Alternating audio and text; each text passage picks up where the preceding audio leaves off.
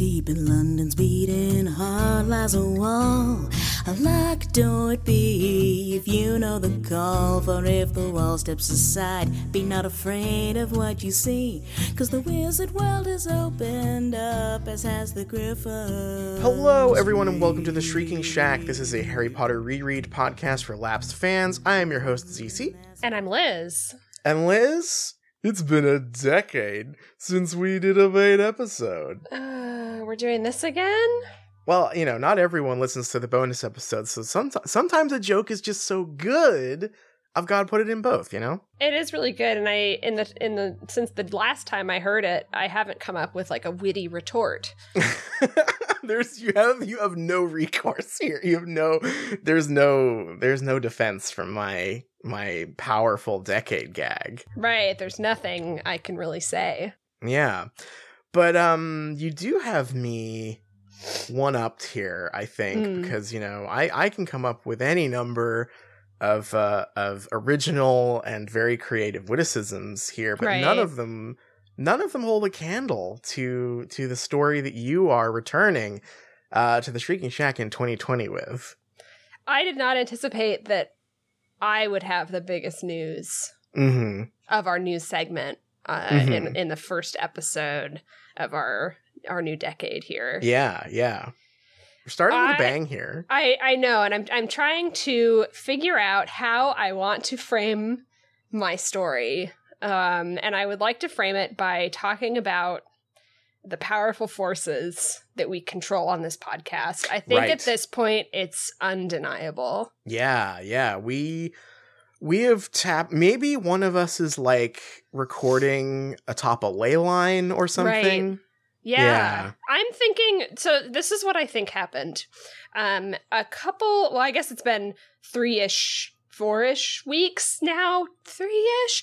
Um just cuz we've taken some time off for the holidays that we we sat down during our news segment and we said we're we are looking forward to seeing the Harry Potter video game trailer and Yeah. it didn't ha- and it didn't happen right? Right. we kind of tried to bring that bring that forth and since that happened uh, J.K. Rowling went mask off, and then I have my story, and I feel like we kind of like misfired our spell.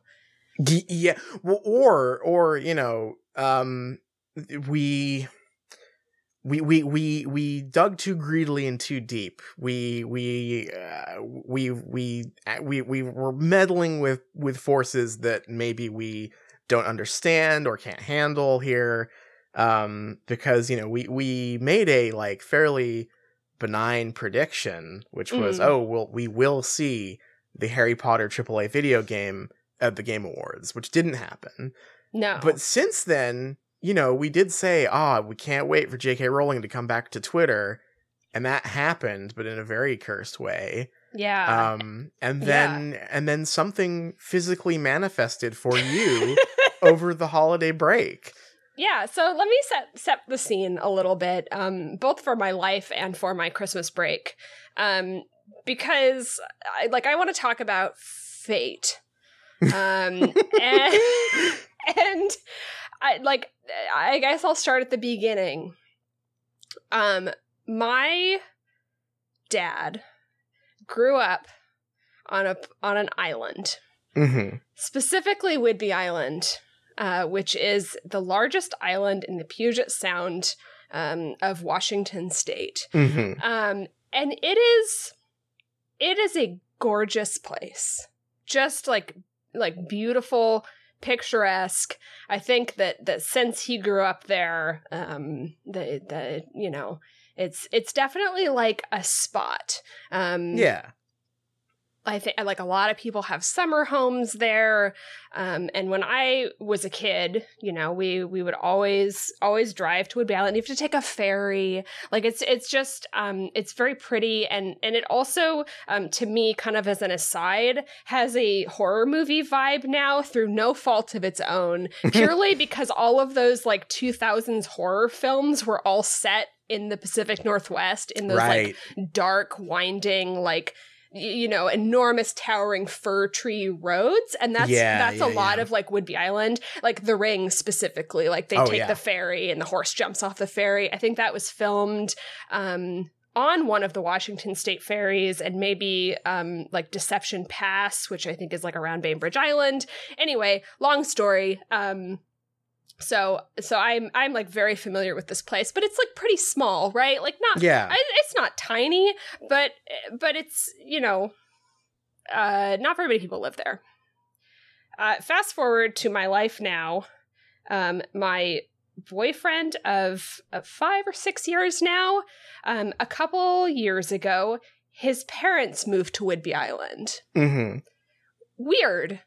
In the way where it's like that's that's like a really strange coincidence. Yeah. So this year, we go to Whidbey Island to visit his parents for Christmas. And again, I would like to set the scene for one of my afternoons uh, in the small town of, of Langley, Whidbey Island, which I would like to describe as a Christmas town, right? right. This is like Yeah, a yeah. Movie Christmas town. You've got the old buildings, I'm assuming. old buildings like all of the like shops and things are like owned like by individual people and you like walk down the street and they all say hi to you and they've all individually decorated. There's lights on the street. I'm like as far as like magical christmas island they recently like in the past few years had this problem with like escaped domestic rabbits so the downtown area which is like three streets is filled with like bunnies like not wild rabbits, but just like Bunny rabbits. floppy eared bunny rabbits that you can just walk up to. Right? So this is like this is Fantasyland. Mm. So I'm having a grand old time. We are downtown and we're having like a wine tasting in like the cute local wine shop. I'm in I'm in my Hallmark Christmas movie. Uh, ha- having a having a, a grand old time, getting a little tipsy, drinking a little bit a little bit of wine for sure. Um, and I'm I'm like kind of distracted, right? I'm not I'm not uh very vigilant. I'm not like looking at all the the passers by that are coming in and out. It's not like super crowded. And I do notice there are like these three guys who come into the wine shop. They buy a bottle of wine and leave. But I'm not really paying attention. You know, I'm having a great time. I'm talking to to family and and and joking around and and doing all that. And this lady comes over to us and says, "Hey, did you see that famous guy?" And I and we were like, "No, what famous guy?" And she says, "Well, first of all, she says British, um, British from that new Harry Potter movie, Fantastic Beasts, or no, it, she she even said like the Beasts movie." Oh, and so okay. me expert expert that i am say fantastic beasts eddie redmayne and she says yeah i the kill bill sirens went off in my in my head at, th- at this moment in time right Yeah. Yeah. And then my reasonably second- so. yeah, and and she like it's kind of going on. She's like, "Oh, my son's gonna be really excited. He's such a Harry Potter fan. I can't believe that." And and and she goes kind of goes on, and it's like, "Oh yeah, I've seen like a few famous people on the island. Like it is a pretty a, a low key like destination spot." Um, Right. I didn't believe her. I was like, "No way." You know, there there's just it can't it can't be true. Um. Anyway, a few minutes later you know, we leave, and I turn to my right, and there's Eddie Redmayne just standing there with his with his mates. Uh, one of them like came in and, and bought a bottle of wine. I I must say I have two I have two things to say about this. One, uh, you you might not believe it if you're a podcast listener because I just spend the entire time talking, but I have near debilitating social anxiety. So there was no world. There is no there is no world where I'm about to go up to this guy, right? hmm And two, I think that there there is an effect that happens when you podcast about something and you're talking shit for 2 years that against any better judgment in my head when I saw Eddie Redmayne immediately I like flash back through everything I've ever said about the Fantastic Beasts movies, making fun of his Christmas special last week, and like Uh-huh. and and honest to God, the first thing I thought is like he's here and he's pissed. Like He's he's, mad at so me. mad at me. Like I can't I can't walk up to him. Yeah, I hello. I, I heard I heard you were talking shit o- on your Exactly. little podcast. I was like, "Oh my god, this this man is my enemy, and here he is." Um, I spent Fight or the flight. next. I spent the ne- It was it was fight or flight, and I spent the next twenty minutes in a fugue. Like I just was like tunnel vision. like I said, Kill Bill sirens Yeah. in my ear. Like I just I couldn't believe it. And as soon as I exited my fugue, well, one I started texting you. Yeah, yeah. And- you you sent me, you sent me like I could not believe it. Like I just I just could not handle what you the, like. I I was having a very hard time processing what you were sending me. Um, especially because you were you were just like, no one's ever going to believe this. Like, I swear this is true. I saw Eddie Redmayne. yeah Al- also i i like i think that i i grabbed my phone to text you and you had like you texted me and i like read it and couldn't even comprehend it. Like i could like i could not comprehend the words that you sent me and i think i just sent back like okay i'm like uh, you know put your thing aside. I can't i can't read it. I can't understand it. But i just saw eddie redmayne. Um and as soon as I left my my fugue state, my fight or flight, I began to have grief. And the grief is for the content that I could have had. If, if I could have had my 2020 face reveal, here's me with Eddie Redmayne. yeah, that would. So here's the thing. That would have been pretty good. It would have been very funny if you had gotten him to like I don't know, like like record a like hello, you're listening to the Shrieking Shack like uh bumper for us or something. Yeah. Um but but I think that this story as is is perfect because it it there's something so mystical uh a- and primal at work here, I feel. Like it could have been any celebrity. I don't think I've ever seen like a a movie man out in the world. right. And yet it was him who I talk shit about literally every week. and there he was before me. He was there. Yeah, we we had we had been talking shit about the uh the Danish girl like 48 hours before you saw him. Right.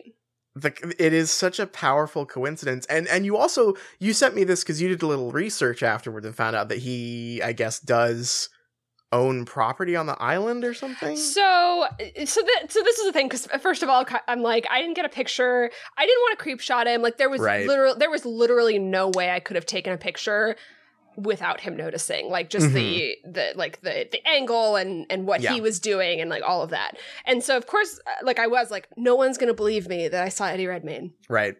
Um, so I, I did look it up because I was like, this is kind of a. I'm not saying it's not. I mean, it's a beautiful place, but I'm like, why would he be here? Apparently, he is married to someone whose grandma lives on the island. Oh, okay. So he was doing the same thing you were. He was visiting family and having having a little Yes. wine Isn't time. that isn't that lovely? that is it's so powerful i mean like you the, the strategy i think if you had uh, uh uh you know escaped your fugue in time would have been to like s- you know approach say you're a big fan uh and then say something nice about the movie that isn't a lie like oh i really I like love Pickett. yeah, I love Pickett. I like your pea coat in the movie. uh there there there are some things that you could you could like massage into a compliment, right? That we have said about these movies maybe that would have gotten you in the good books and and and, and but but but I will I I will say just to reassure you, I think that the story as is is like complete mwah, chef's kiss, perfect as is. Um and it almost like like it's very funny but but also like this feels like it might be a warning shot from the universe like what else is in stock for us now I know. like who who am i gonna run into like i i've never really had i've had like a few minor like celebrity encounters but it's Sure. like oh i saw adam sessler at pax that makes sense because it's a video game thing right Yeah. like I've never or, or like I, I think that probably my biggest one is like one time I saw Hideo Kojima from far away in a casino because there's a Konami office in Las Vegas, right? Like that that's maybe the most like in extreme one that I have, but like running into Eddie Redmayne uh, a man that you talk shit about his movies and I do a funny voice making fun of all the time in in a in a in in in like a sanctuary right like it's the holidays you're visiting family this is this is the safe zone and here he is I I mean I already have kind like like I said like this location specifically is already so weird for me to be uh, like a place I went to as a child that now I'm back, going right. to for unrelated reasons. Yeah. And it just kind of has like like a weird um, just like a bizarre coincidence feeling, and then mm-hmm. to to have him just be there uh, in in like this bizarre other context. Yeah, it's very strange. It's it's it's a little spooky. Uh, feeling the, like the, a ley line exists somewhere, right? yeah, like I said, one of us maybe maybe there's one like between us, like that that is activated when we record mm-hmm. Uh, it's like it's like you know we're both sitting on top of it maybe, and that is that is sending a whole bunch of feedback out into the universe, and we are getting all kinds of Harry Potter stuff uh, uh, uh willed into reality here.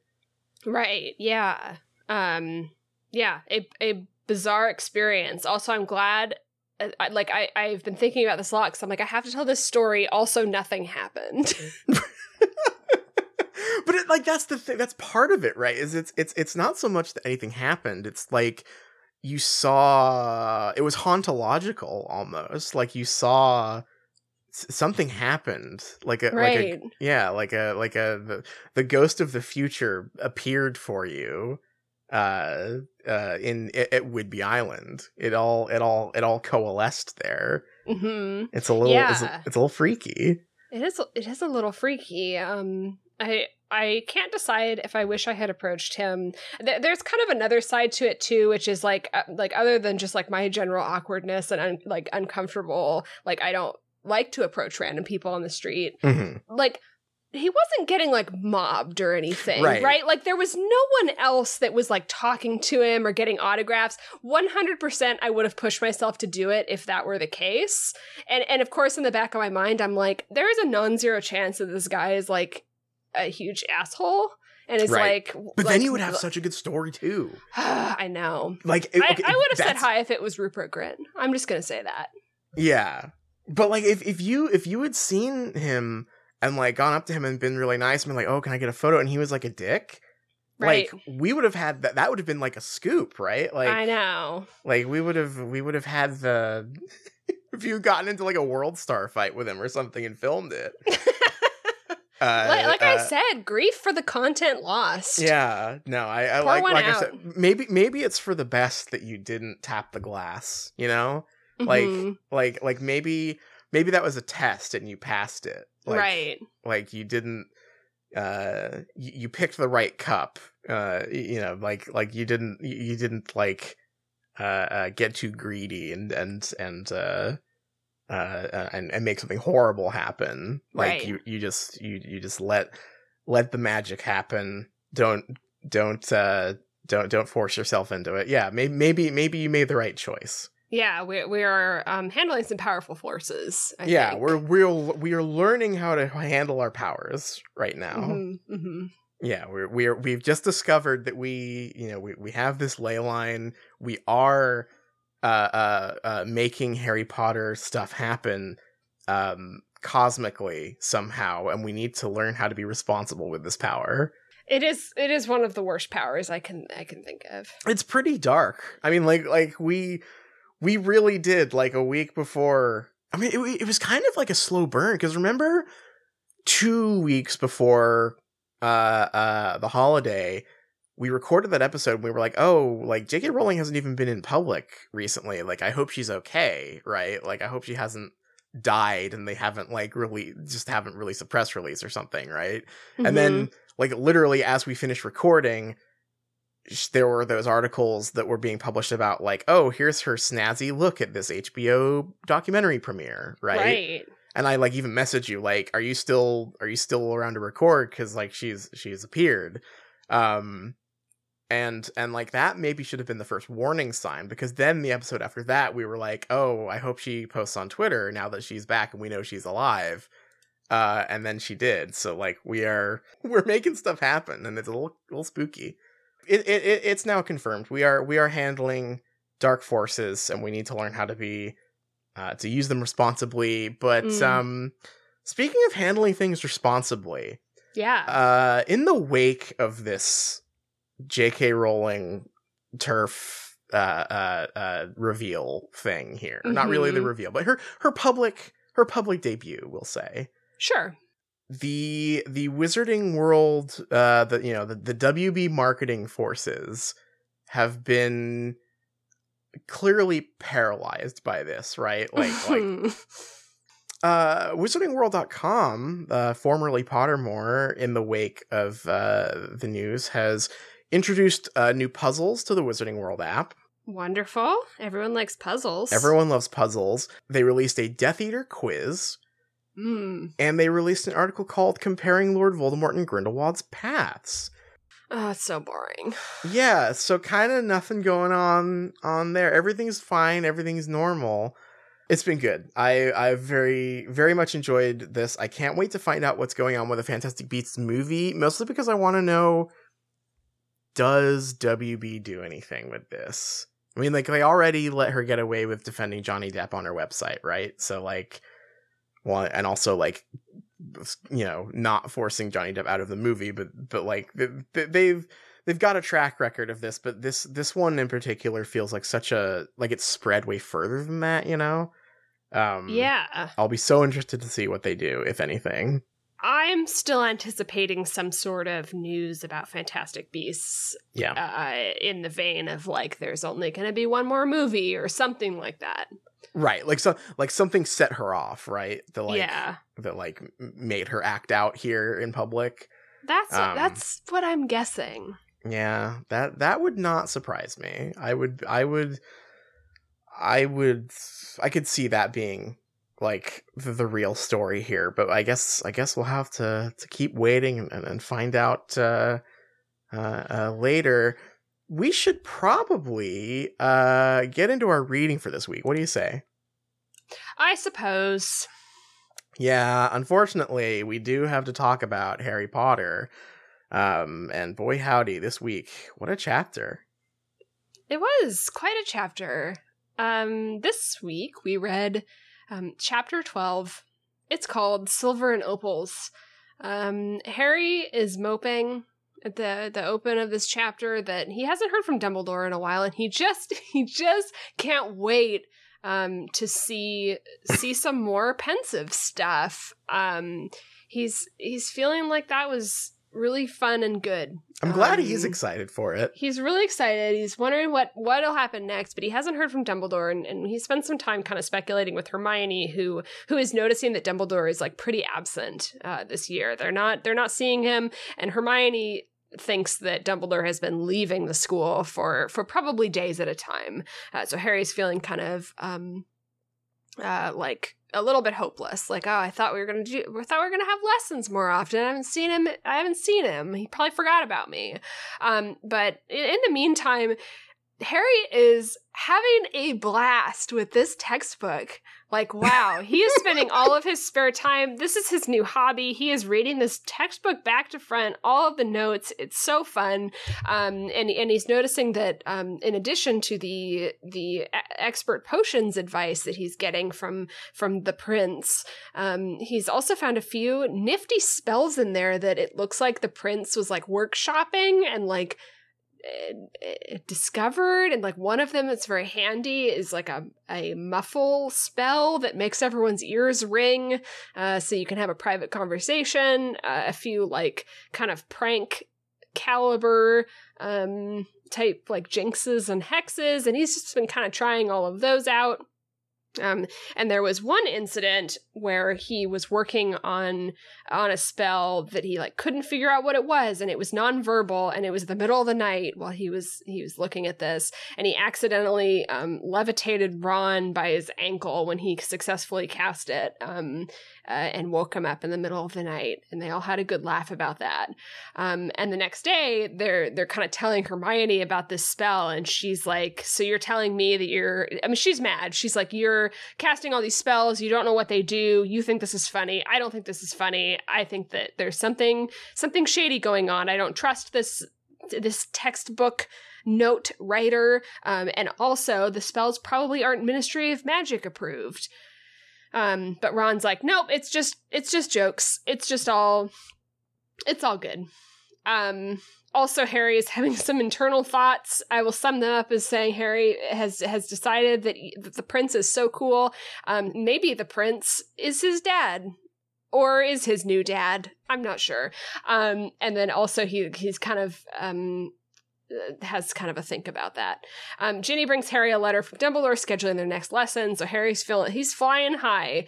Um, but he's also kind of thinking about how um, he's only seen uh, the levitation spell a few times, and one time it was from Death Eaters, and one time it was from his dad. Um, so there's that. Uh, they go to Hogsmeade. And it's snowing and it's cold outside and they run into slughorn in honeydukes i believe. Um, and and slughorn is just still trying to to get harry to to go to the slug club but harry's wriggling out of it by um, scheduling quidditch practice. Um, and he also reflects about how he and ron have had a good laugh at the idea of hermione being stuck at these at these parties uh, with zabini and mclaggen um, they go to the three broomsticks. Um, but on their way, they run into Mundungus Fletcher. And Mundungus Fletcher, um, it looks like he's doing some sort of like shady business deal. And before he can leave, he like drops something that Ron recognizes and then Harry recognizes. And Harry realizes that he has stolen it from Grimmauld Place.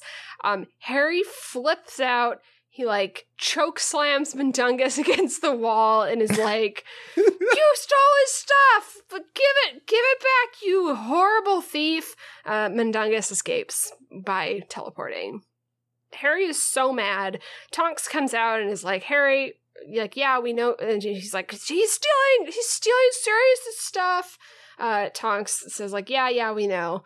Um, and then they go in and and have have a butter beer, and Hermione wants Harry to calm down and brings him a butter beer and and all this stuff.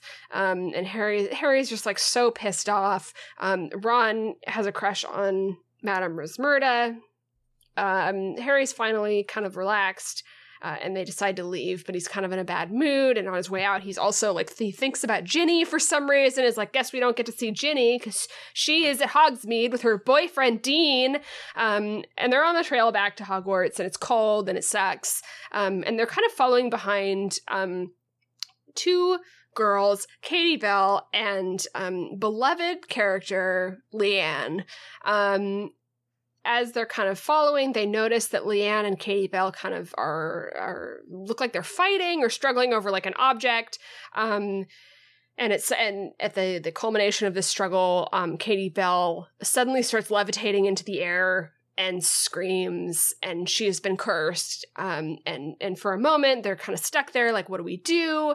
Um, hagrid shows up and, and carries katie bell back to the castle. Um, harry ron hermione and leanne go and meet with mcgonagall and kind of explain what happens. And, and leanne explains that um, katie um, went into the bathroom at at the Three Broomsticks and came out and was acting weird and she'd been given a package and she had just said like I need to bring this to someone. I need to deliver this, this to the castle. But Leanne was like oh she's being so weird. Something must have happened. Um, and so they fought about that and that's what we saw which they were like struggling over this package and it ripped and um, and uh, Katie touched it and it cursed her. And Harry recognized the necklace from Borgin and Burkes, um, and he decides that he has to tell McGonagall that he thinks that Draco must have must have bought it at Borgin and Burkes, and explains. McGonagall and Hermione both explain to him that that's all circumstantial. Hermione explains that the stuff that they overheard Draco say at, at Borgin and Burkes does not match that story, um, and Harry is just like, well, you know, whatever. Um, and McGonagall also says, also, you know, Draco wasn't at Hogsmeade, so he couldn't have done it. Um, they leave. Harry's grumpy about Draco, um, but he kind of joins into Hermione and Ron's discussion about what could have happened or who could have done it and um, who, like, who the package was like meant for. Um, and then, like, kind of at the end, Harry um, accidentally slips up and and still is like accusing Draco and Hermione and Ron are like so sick of him posting cringe about Draco. That's the end of the chapter. this book is rapidly becoming uh an exercise in like how far you can stretch these characters before they are just no longer recognizable as like who they're supposed to be. I do not understand what kind of story J.K. Rowling is trying to tell here. Yeah, it's I really weird. it. The uh, like the, the way all these characters are behaving, like doesn't like book five. We talked about like the disintegration of Hermione's character a lot. hmm And here it just feels like that has spread to all three of the main characters. I don't really know who any of these characters are when they enter a scene now. They don't behave like I would expect them to. And they also just kind of often don't behave like human beings at this point, honestly. They oftentimes um, feel to me like they're like like character dynamics and conversations um, feel like they're copied from like other media or films that Yeah. don't fit who they are and then it just it it feels a little bit surreal Yeah, yeah, I we'll we'll get to the um the big one that you talked about when we were kind of discussing this this chapter off air uh in the Hogsmeade stuff, but like this opening with Harry like reading a textbook for fun is so weird because one like like there you know there is a universe where this is like a a funny like inversion of of the character right? Like oh it was hermione who used to do that kind of thing but now it's harry. But it's like stretched to the point of being absurd here because the the time scale being presented here as we are being given this new information and these new clues about like you know who who is half-blood prince what is this book blah blah blah like it it it, it makes no sense. This is we are now multiple months into the semester right? Uh it's the first hogsmeade trip like like like they, they they've been at hogwarts for a while now. Um harry has not read all of one book yet. Just Hmm. and and like that would be believable if he was like only reading the stuff he had to read for class or whatever but we are also being told that like oh he's like getting a little obsessed with this book now he's reading it in his free time he loves it so much. How big is this book? How is he still how, how has he been at school for a couple of months obsessed with this book and is like still finding there's only, yeah there's and, only and presumably he's not reading the book he's reading the notes in yeah the book like, like, yeah he's flipping like, through the damn, margins. Snape. snape wrote a novel in the margins of this book yeah so like harry harry is harry is like he he's a bookworm now but only for one book and also he reads very slow i and, guess. And also the book is his dad now. The book is his new dad. I, I I think that there are some really interesting ideas there. I it's it's again like this this moment of disappointment for me because the idea that Harry could um like feel like a kinship uh, for like a writer of something and then be disappointed to find out that it's Snape who he hates. These are all like fine ideas, but the fact that it just comes right out chapter 12 and Harry's like, "Hmm, maybe my dad wrote that." Like it feels so almost like it, it's too on the nose and it's almost like both too immature for a 16 year old and also too um like insightful as well? Yeah yeah it's it's i could believe that if it, you know for a character to be like subconsciously searching for a new father figure after he has lost like three of them at this point right? Like yeah. like searching in in in a book for a new father figure that is an interesting idea i think Um, but the fact that he would be self-aware about it is very funny to me. Like, oh, maybe it's my dad. Maybe the book is my dad now. Like that is so that is so funny. Like, it, like it is like it is so it is so cutting like right to the heart of his psyche um when that like could be slowly presented but it also doesn't make a whole lot of sense for his character because there there is a world where it's like okay well this book is like helping him with his homework helping him to finally excel at something except he spends most of the time excelling very easily with very little effort at most things that Yeah. he has to do yeah, potions potions is like not his one sudden skill, right? Like he has been a Quidditch and Defense Against the Dark Arts prodigy his entire school career at this point. right And also combat, I guess. He's And- and- succeeded at everything he's ever cared about. Yeah. Yeah, yeah. So it's it, it's it's completely messy and and the thing that I find most infuriating about this uh this conceit is not only is the stuff with Harry very strange, Uh huh. but the reactions that Ron and Hermione are having to the new information that we are given in this chapter eh, that there are other spells beyond just like good potions in here and Harry is like you know he's using he's using these like unknown spells apparently no one has ever thought of a spell that like uh, uh, uh, makes it easier to have a, a private conversation until now snape was the first one to invent that i, I guess um that makes so much more sense for hermione to be wary of than harry just being good at potions all of a sudden right, Right. and it is so weird to me that this was not introduced immediately like like yeah, if harry. Like like if Harry had gotten that textbook and um gotten a really good potions grade and like shown Hermione and Ron like hey check this out. There's like better instructions for potions in there and they'd be eh, you know for them to be like oh that's pretty cool. What what a neat what a neat stroke of luck you've had Harry.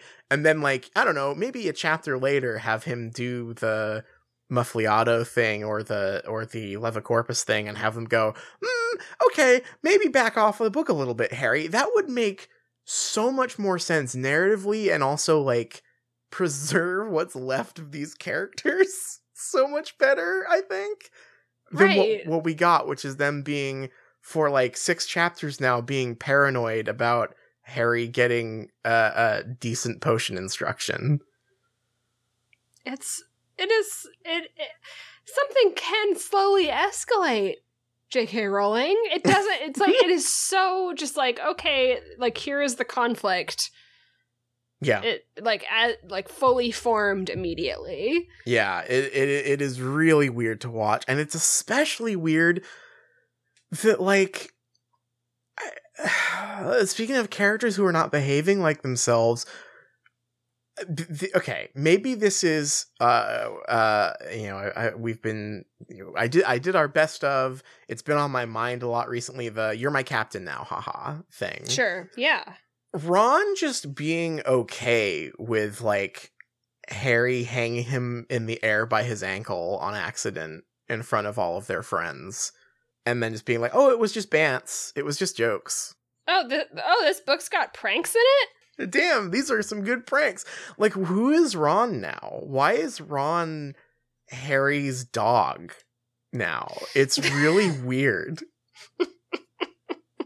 It is really weird. It's really uncomfortable. Harry is just like straight up like I don't know, like abusing his friend here uh and lording his his his book over him and his uh like, you know, the the, the the Ron is clearly upset about the Slug Club stuff, and Harry is not clearly not like talk to him about how he feels about that. Like Harry is just very uncaring owner. Like Ron has inherited Sirius's dog brain at this point. He's just like Ah, this. He, th- Sirius yeah. passed, and the dog brain, the dog brain went on to Ron. Yeah, Ron is just like, oh well, you know that's fine.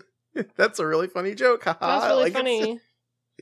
he's become Wormtail all of a sudden, which I Oh, that's bizarre. which which like almost feels like it could be a conscious thing, right? But I don't think it is because nothing makes sense here. It's just it's just all random. It's Yeah. totally random the way any character acts at any point in time. Yeah. Like if if this if this again like you say like things can build, right? Like if if if Mhm. this was what the story was about was like Harry becoming more like his dad at his worst, you know, when his dad was a, a shitty teen and was pranking people by doing physical bullying and keeping Wormtail around because he wanted someone to bully, like that would be a very interesting story, but I don't think that's what's happening here. I think that's maybe me reaching into the recesses of this book to pull anything out at this point. That's how I that's how I feel about everything that I think is interesting. that I think that it's just like an accidental byproduct of the plot moving forward or the characters needing to act in a in a weird way. Right, because the the thing is is is these observations are just sort of loose observations of ours. They're not they're not affecting the story in any way because like we've pointed out a few times now, as soon, like it, when Harry pulls out the book, uh Ron and Hermione get an angry face and they Mm. kind of they kind of look at him mad. But if if he puts it behind his back, they have no sense of object permanence and they're happy again. That's kind of how this feels. Like like none of these conflicts are lasting. They are Right. just brought up and then uh, as soon as they uh, like leave the screen, as like the camera turns away from the book, uh, they're back to normal. So I, I I I just can't believe that any of this is intentional. And if it is intentional, it's very sloppily put together. I have a nitpick. Hmm. That's what we're here for. Um do they not learn like Latin roots at Ho- in Hogwarts?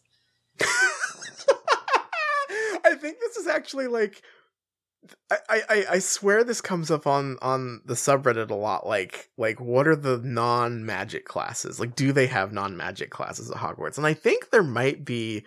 I think J.K. might have even said that they do. They're just like you know not something that she bothered writing about. Right, but then they're really bad at it. Yeah, exactly. Because all of these spells are like extremely obvious what they do by yeah, their name. Right? Hmm. We have two we have two levitation spells in these books, and it's Mobilicorpus and Levicorpus. That's the le- and and you know here's the thing I this is a nitpick that I don't think matters at all even for a second until you introduce the idea of Snape inventing spells in sixth year. Yes.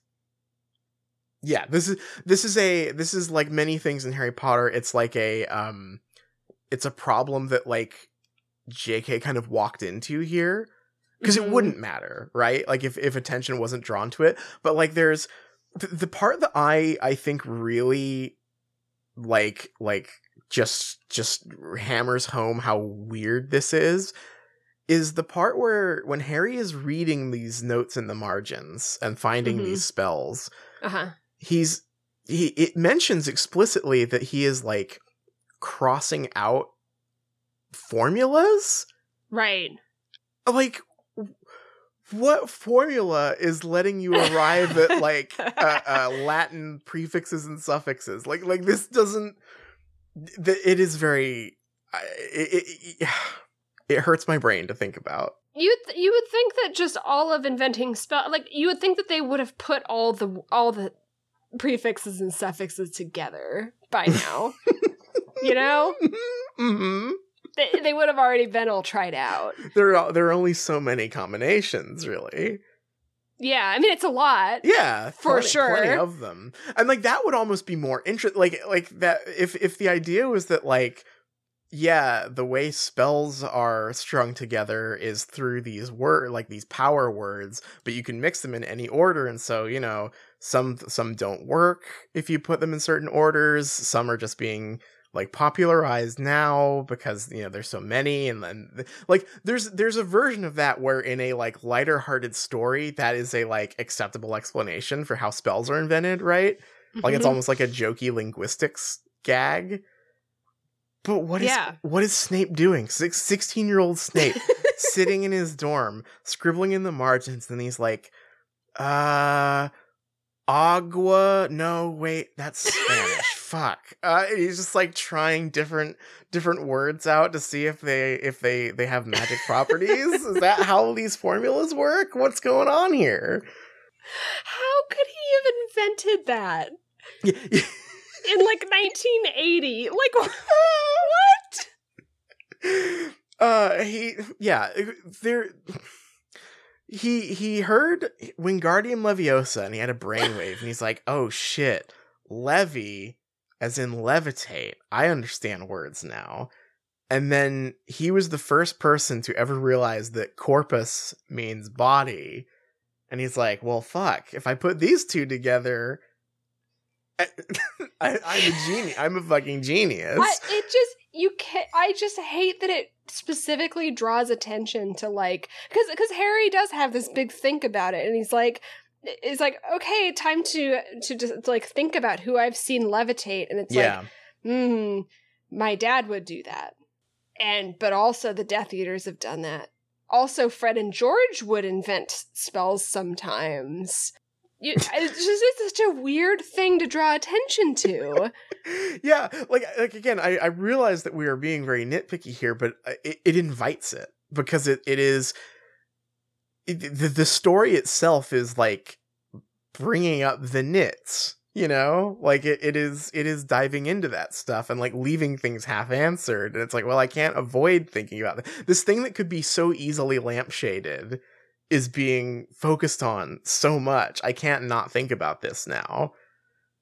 Um, the uh the, the, the this is going to get even more ridiculous when we get to the sword spell i think Yeah. because the idea that nobody invented like a slash attack until 1980 something is so powerfully funny to me uh it's it's it's going to be a wild ride. But yeah i i just i i i have a hard time with this. Like i and and it's frustrating because i i love the idea of this so much. Like again if the books had maintained that more cheeky tone that the earlier books had i would not give a shit about this and i would find it hilarious right? Like if if, if there was some uh uh like goofy explanation to how sword uh, spells are invented and it's like uh you just put you, you put a bunch of words together and you see what works uh like th- that's funny i like that um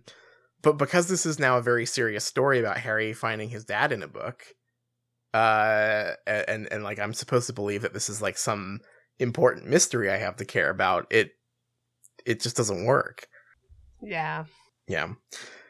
Again, it is so weird to me that Ron, who didn't talk to Harry for half of a school year because he uh, got into the Goblet of Fire thing, is just cool with Harry launching him into the air. Like he gets mad at Fred and George for that all the time for like prank. Like like th- this is like Ron's worst nightmare manifested. Like oh, I was it was so good to have my friend Harry Potter because finally I had like a peer, right? Like I wasn't the younger brother anymore. hmm And now he's just that again. Now he's the punching bag for Harry Potter. Now you're my captain now. you're my captain now. Haha.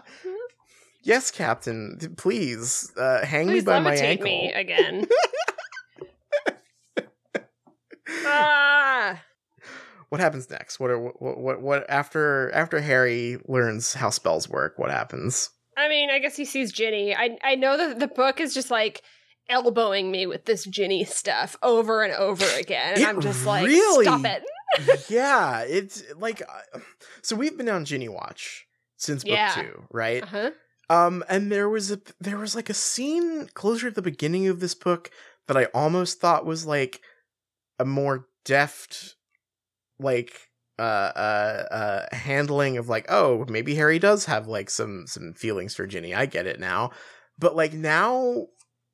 At this point in the book, like maybe two thirds of the way through, I'm just tired of it. Like, stop it. Stop, stop winking and nudging and pointing at Ginny for me, please. Here's the worst the worst line. I say that a lot. A distraction arrived in the shape of Ginny. Whew, we you could we you could How'd write an that, essay. how'd that how'd that one make it make it out of the first editing pass? You could write an essay about that line. That's got some yeah. connotations, I would say. Um, all I all I hear is the shape of you by Ed Sheeran in my head when I read that. boop, boop, boop. yeah, that was that one I highlighted. That was a little a little uh, dark. Um, and then Harry, because there, we we had that conversation about the um the line earlier on the train a while back Mhm. where where I, I think this might have been the line I was talking about just now. Um, uh, where like Harry, oh, he felt like a twinge of annoyance when uh Ginny said that she was going to be like seeing Dean or sitting with Dean, Yeah. right? And Uh-huh. I interpreted that as like, oh, he is like jealous, but like isn't really processing that, right? sure. um and so i was like oh what a what an interesting way to like slip that in there but now i think your interpretation is completely correct which was that harry is just a psycho and is mad that people spend time with people other than him ever Right. um and and yeah it's really harry is there the the gender politics of harry potter are never great i would say Mm, this mhm. chapter is maybe the most uncomfortable it's gotten in a long time for a prolonged period, I would say. It's extremely uncomfortable and it's also just it is sad to me because I read it as just like complete like I, I can see how this happened. Like it is just completely thoughtless and uncritical of using character dynamics and like the way people interact with each other and then just like copying it wholesale Yeah. into into the writing Mm-hmm.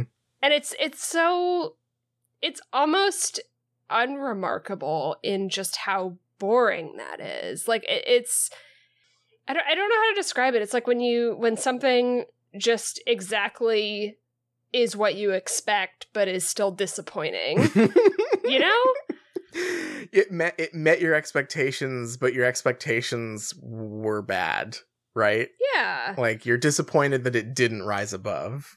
yeah Yeah, no, I could see that. It- it- Like, like that, that, that. Um, th- this Ginny scene is such a good example of that because I, I, you know, in my old appraisal of the of the scene with uh, Ginny and Harry on the train, I was much too kind to the text, and I was like, oh, the annoyance Harry feels isn't directed at anyone, right? Like it's it's he, it, it's like unlabeled angst sure Right. Like he oh Yeah. he he he he likes Ginny and he realizes, you know, oh Ginny has a boyfriend and he's like not really processing that. Like that was how I interpreted that. But now it's clear that like oh he does like Ginny and he is just annoyed at her for having a boyfriend who is not him, right? Which is much less sympathetic and much less interesting honestly. Like it, it makes harry a less interesting character that he because i don't you're not like rooting for him anymore uh when it when that kind of becomes clearer. It's just like oh this guy just wants stuff and is annoyed when uh when people do not give it to him right? Like just there there, I, I have no sympathy for that. It's not it's not it's no longer angst. It's just like oh he's like a he is a he is a uh 1950s detective at this point. Yeah, and I think that that also like uh, like as far as his Ginny stuff goes, it it it doesn't go well in the mix of the kind of context of the other ways that he's acting weird and inappropriate, which we'll talk about at Hogsmeade. Yeah, so so like let's let's let's kind of like keep a running list here. So Harry in this chapter, um, he thinks and hopes the book is his dad. Right, yeah. Um, he uh uh uses his friend as an unwitting participant in his magic experiment. Mhm. He uses um uh, a magic spell to uh uh uh uh like deafen other people so he can talk because he's the most important person in the world, right? Yes. Uh-huh. Uh now we go to Hogsmeade and uh I guess the first thing is he's annoyed that he can't go to Hogsmeade with Ginny because uh she is dating Dean and not him. So Mhm. fuck her for that. Uh, and, he, and he's constant. Was he even? It, we even get like the name drop of the tea shop from book five, right? Like he's like imagining Ginny and Dean and like Madame Puddifoot's or whatever, and he's he's pissed off about that. Right. It's very mean spirited. Like it it is it is it feels contemptuous. It Yeah. doesn't feel there's no um softness to his feelings of like I like I'm sad. Am I not good enough? Like there are lots of bad romantic feelings that a person can feel that aren't um contempt and disgust is i guess what i'm trying to right, say no, right. Like I, there is there is a it's it's it's almost infuriating how easy it would be to make this sympathetic, right? yeah, 16 year olds are insecure and they're like what's am i not good enough what's wrong with me like no is no one ever gonna kiss me like i, I mean it's just like it's on and on. It's so easy. There there is not i would say there is not a person alive who has not experienced like unrequited feelings for someone right? Right. Be they not not it doesn't even have to be romantic like unrequited platonic feelings right? Like like like that is a universal experience. And and and and especially as a teenager that's something everyone deals with right? And and can be really sympathetic. Uh uh i it's it's like i said it's it's almost infuriating how easy this would be to make work It's also funny, I like as as an aside that doesn't really matter super much, but it's funny that it never like enters into his mind that it's like his friend's sister. Like that Mhm. doesn't seem to be a a source of like worry or concern of his. yeah I mean, I guess I guess Ron is Ron is his his dog dog brain now. ron is his so dog uh and and he is the captain now He Um, will he will levitate Ron in the middle of the night. He will date his sister. You're my captain now, Harry. Haha. You're you're my captain, and my sister will join the crew eventually. Right. Yeah, it's Whew. yeah, it's um, it's weird. It, it is it is it is almost trying to make Harry not sympathetic here, and it does not let up. Uh, I mean, again, there's this scene in in Honeydukes where uh uh it is cl- it, is so weird that like again this is uh, this is another thing that could work really well as like a, a relatable thing and, and like an understandable and sympathetic thing um this idea that like harry has not actually told ron like look i don't want to go to the fucking slug club thing Right. but like he's clearly never ta- like expressed any of those feelings towards ron because ron still clearly is jealous and thinks that oh this is just a, another perk of being harry potter right like somewhat justifiably in this case since again harry clearly hasn't like talked to him about his feelings which we know because we are you know privy to the uh, inner workings of harry's mind because of the pers- perspective of the book right but like Right. it's so weird for ron to be pissed off about this and for their one thing that they do bond over in regards to this situation is making fun of hermione Yeah, just like again, like another place where it just takes kind of the mean spirited, like way, and, and it and it's and it feels so mean too. Specifically in this one, where they're like laughing at her um being stuck with. I don't remember what why we didn't like Zabini. I mean, he's Slytherin, right? So and he's it's kind like- he's kind of haughty i guess like he's he's, he's Okay, full of sure. himself i guess Yeah, but like the other, they're, they're like laughing at her being stuck with him, and then McLaughlin, who we know so far as like violent outburst guy. right yeah So- the, well, the other job Haha, that's really funny. Yeah. Yeah, haha, she's stuck with a guy with a violent temper. Very cool. Very funny. Um but yeah, it's it's it, it's so weird because again, if Harry had th- this this entire situation would be solved with one conversation. And there are plenty of good story and, and like you know, that I, I feel like that is a that is often a criticism that is leveled at a lot of stories that is a little unjustified because sometimes that is the point of the story, right? Like Right. like is that this character won't or can't or refuses to have a conversation that would solve everything, right? And like that is the tragedy of the story. Mm-hmm. But like that's not what's going on here. Because this isn't the focus of the story. This like this never resolves. Harry and Ron's friendship never advances to a new level once Harry opens up to him and like learns to trust his friends more. That never happens. Uh, this is just how their dynamic exists forever, and it's like never, it, like that dynamic is never questioned as part of the story. At this point, it's just like habit. Like it's like, Yeah. oh, they're doing this again. Yeah, they're they're like Ron is jealous of Harry, even though Harry could just say like, "No, I don't want to go to the fucking Slug Club either." And also, the conversation they do have is at the expense of Hermione. Like, like just real, real grimy friendship they have here going on. Yeah. Mundungus. Mundungus, Mundungus. This. I don't. I, don't- you start. I don't even know how I want to. How I want to talk about this. Okay, number one. Uh, I'm assuming that this is when uh Aberforth gets the mirror, right? Because because there's the what part mirror? I- At some point, Aberforth gets the other half of Sirius's two-way mirror Why? because he uses it to contact Harry at some point. There is. There are so many like This is the thing I remember. stupid plot objects in these books. Like suddenly at the end, Yeah, no, there no, were no. so many. Yeah. I didn't remember that at all. Yeah, no. This is this is something I do remember is that that Harry sees someone in the shards of the mirror at one point, and it turns out to be Aberforth because he has the other half, and he's keeping Alright. keeping tabs on Harry. Um, but no, so Mundungus is there, so giving him the mirror, I assume. Um, and so there there are two things that I think are are are real important to talk about here.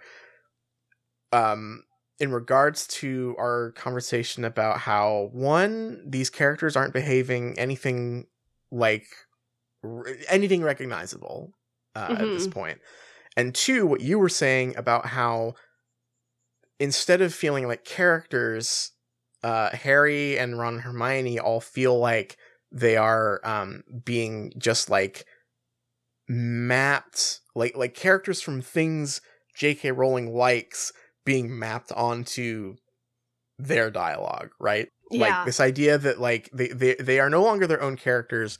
They are vehicles for jk rowling to write the kind of dialogue that she enjoys seeing and stuff. I got the feeling that she was like watching a lot of like movies on like the like the Fox movie channel or something. like these this is like TV movie. yeah or 24 or something because because harry's weird maneuver here his first because so he sees that that that, that uh, mundungus has property and he like flies into a rage uh-huh. and choke slams him against the wall which one is a very funny concept because harry is a scrawny 16 year old as far as we know I mean, he's he's like he's a jock now to me. I mean, I mean, like, what Oh, other fair, picture yeah. am I supposed to get from from this? Like, uh, let me tell, like, you know, Harry Potter has a lot of like uh, kind of a reputation of being like really cozy, and I know that's like a lot to do with the movies, but I was kind of anticipating that reading the books as well, and I cannot describe a less cozy scene than a sixteen year old jock flying into a violent rage Yeah. and choke slamming someone. yeah an adult Ugh. a fully grown adult Ugh. he he he pins him against the wall and he he I, I I read it as he was doing a cool Batman voice and he was like, Where did you get the where did you get the stuff? That's serious stuff. Why are you selling my stuff? Um and and that's weird. This is not Harry Potter to me. The one thing that we have seen Harry fly into a like physical rage over and in fact it wasn't even like a physical rage it was a um like so emotionally angry that he was fantasizing about physical physical violence was when he thought that Sirius was the one who killed his dad in book 3 uh or, or betrayed his dad or whatever and said like oh I, i'm gonna find him and i'm gonna kill him right Yeah. and like that was a much more sympathetic. Again there, there there's there are ways to make this kind of thing thing like empathetic for a character. Like like that was a much more realistic scene. That was a uh, uh, uh, uh um you know that he didn't really mean that because of course he gets to the end of the book and he he he finds Sirius and of course can't actually do it. Um that was a whole story about like him mastering his emotions or whatever right? Sure. Now we have Mundungus Fletcher, who is a little rat man that we have interacted with for maybe five paragraphs total of text, um, who has committed the heinous act of uh, moving a cup that Harry doesn't give a shit about in a building that we will learn he does not remember he owns. that we also know Sirius fucking hated because it reminded him of his Nazi grandfather Right. but but the very thought that this that this little that this little man would uh would move his stuff around and maybe sell it we're not really sure what's going on here because mundungus doesn't say. We know that aberforth is going to be using the mirror that he got for good presumably. Um like he this is this is what sends harry into a murderous rage uh, is is the idea that someone else touched a cup he never gave a shit about until now. Yeah. It's not a good look, Harry. Not a good look, Harry.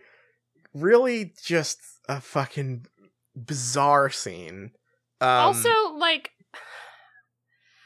I I know this is just cuz it's like a movie move, right? The choke slam. But it like that is an act of extreme violence. Yeah. Right? Like I I can't This isn't an action movie. This isn't a James Bond movie. So when a character in Harry Potter choke slams someone, that has a gravity to me yeah, that is assault. You know, Yeah. like assault with the you know you you could you could kill someone, right? he sure seemed like he was about to, uh, because he pulled his wand out, didn't he? Or he was going to. Yeah. Like he, yeah, no, and and I understand that it's because apparently J.K. Rowling was watching watching a bunch of like like old movies on TV or whatever, and I know they just like choke slam everyone all the time. Very little stakes to that, but it just in the context of this is is so much. Yeah, like that that is a that is concerning behavior right from a 16 year old it, it's especially weird given that uh not not two chapters ago we were supposed to be um uh like we we were supposed to believe that McLaggen was the unreasonable violent one right? Like Mhm. like the difference between Harry the noble jock and McLaggen the the ignoble jock was that uh uh Harry could maintain his his emotions while angry, whereas McLaggen was like gonna fight Harry when he lost the position of uh, of uh, keeper, right? Like Mhm. that was like the whole thing was like ah the difference between you and I. And again, th- you could you for the fifth time this episode, I feel I'm I'm saying like, oh well, you there there could be a story there, but that's not the story that's being told. The story Harry Harry becoming more and more of a, a like uh, uh abusive uh uh shitty selfish violent asshole is not the story here. Uh no no one is going to pull harry aside and say hey man your behavior recently has been concerning. That's not the story that's being told here we are supposed to feel harry's justified rage at mundungus the little the little thief man for moving a cup Mundungus's property crime exactly That's my least favorite kind of crime. It makes me so mad I could choke slam someone. I never gave a shit about that cup, and in fact, Sirius abjectly hated it. But it, it is mine, and you moved it. I don't know that cup. In Is it a- like the Hufflepuff cup or anything? No. I don't think so. Yeah, no. Remember the Hufflepuff cup? Oh. It's like the Horcrux or whatever. I don't think that's what this is. Yeah, no, it's it's it's a gob. It's like one of the silver goblets that Kreacher was Oh, hoarding. we loved those. Yeah. We loved those silver goblets. and Sirius, I like if I remember right, it's like the same. It's either the same cup or like one of the same objects that, like you know, when they were cleaning Grimmauld Place, Sirius was like sneering at and being like, "I don't want any of this shit. Like it's it sucks. This is what my mom loved. She was a horrible Death Eater. Uh, this is all aristocrat crap, right? Like he he he didn't like any of that stuff. Well, Harry likes it. Harry- It's his. Although he forgot that it's his. Yeah. So is he- so yeah, like like like Harry just does a move from a from a action movie, which would be completely fine in a movie where it's like I don't know, th- those are the stakes, right? But like that's not what's happening here. It's this is a this is a teenager assaulting like a normal dude in the street, um, for no real. This is this is Harry's sex- second um action movie move. yes, yeah. Remind remind us what was the other one? The first one was when he invisible flipped onto the train He did a s- compartment. he did a I like sick this flip. is what I mean. This is what I mean when I say like I don't understand what kind of story J.K. Rowling is trying to write because it is at this point where I feel like she just wishes she was writing James Bond. But Harry is not James Bond. No, not not even close. Yeah, he's done a cool invisible flip, uh, and he has done a he did a command grab on Mundungus. Like Right. The, the thing is, like, yeah, I don't question it when Daniel Craig does a command grab on someone in a James Bond movie, but uh, Harry can't do that. Come on. and it's made all the worse by the scene once they get into the three broomsticks because Tonks appears and she like tries to calm him down and and then Hermione is there. Let, us walk through because this, this scene just gets continues to get worse. Let's let's let's move inside the the three broomsticks yeah, here. let's move inside where Harry is like a, a brooding, hard-boiled detective from like a, like a 50s TV show and like Hermione is like desperately trying to get him to calm down after seeing some property crime and is like, I'll bring you a drink. Oh, thank God you're calming down. You're like a little bit distracted by some other stuff. It is, it is so uncomfortable and inappropriate for the story. Yeah. It's dark. It's it's a it's a the relationship between Harry and Hermione here is so again like like it, it is so weird to to compare this to the way McLaggen was portrayed earlier because Harry is just like being honestly being worse than McLaggen ever was. Like I, I mean, this this is a, a scene where it becomes apparent, and, and we've had a few scenes like this before in previous books, where it's like Hermione is justified and feels and, and is and is correct in feeling scared of him, yeah. right? Like like we've had a few of that before, where it's like she's she's terrified of him, like yelling or like flying off the handle or whatever that is, right? And, and it's and it's happening again, and she's right because if if this were a weird thing for Harry and if this was like teens hanging out and she wasn't feeling like scared for her safety, she'd be like, "Harry, what the fuck was that?" yeah. Like what like you can't just attack someone on the street, you idiot. Like what are you doing? But instead she's like plying him and being like, "Oh no, oh like everything's fine. Like I hope everything's good. Here's a drink. Let's talk about something else." It is it is so it is so uncomfortable in how familiar that is, right? Yeah. And it's like why is that in here? Yeah. Yeah. It's, Why it's- like and that's and like I I've seen this scene in a million things, right? And it's like, okay, so like J.K. Rowling was watching Citizen Kane and like like poor Hermione is the wife in the mansion like doing puzzles all day long, but like Yeah. why is that in Harry Potter? It- it's it's it's it's super weird right because when you when you see this kind of thing in an old movie or even in like a newer movie right like there are two the the two general paths that it takes are one it is uncritical because that was the gender dynamic of the 1950s right right. or it is intentional and like this is a tragedy for the woman in the story right like and you know It's supposed to be uncomfortable, yeah right? it- it- right like it's supposed to be uncomfortable like that like that is that is the story like th- those are the two valid ways the, that you get this kind of thing right like here it's kind of neither of those because harry this book is not set in the 1950s it was not written in the 1950s and the like the point of this scene does not seem to be Harry is out of control and needs to be t- told about how his behavior is affecting people around him. That's not what's going on here. And so it's just strange. It's really really strange. Um also it, it like I get just like whiplash because it's like he's calming down and then Hermione has to remind him and is like Harry, I know that he's stealing your stuff. And Harry's like, Oh, yeah, Yeah. it is my stuff. the most Which, insane line, maybe the most insane line in Harry Potter ever. Harry gagged on his butterbeer. He had momentarily forgotten that he owned number 12 Grimmauld Place. is that in here because J.K. Rowling just remembered? And then my second question would be, how could she forget she wrote she wrote that insane scene of Kreacher being like given to Harry? That's right. Also, the Was this written first and then like later it was changed that it was his stuff and so she had to go back in and add that to be like, "Oh yeah, and I'm mad cuz it's my stuff." here's my theory. Is this there because it's relatable for J.K. Rowling, who has also forgotten that she owned a piece of property before?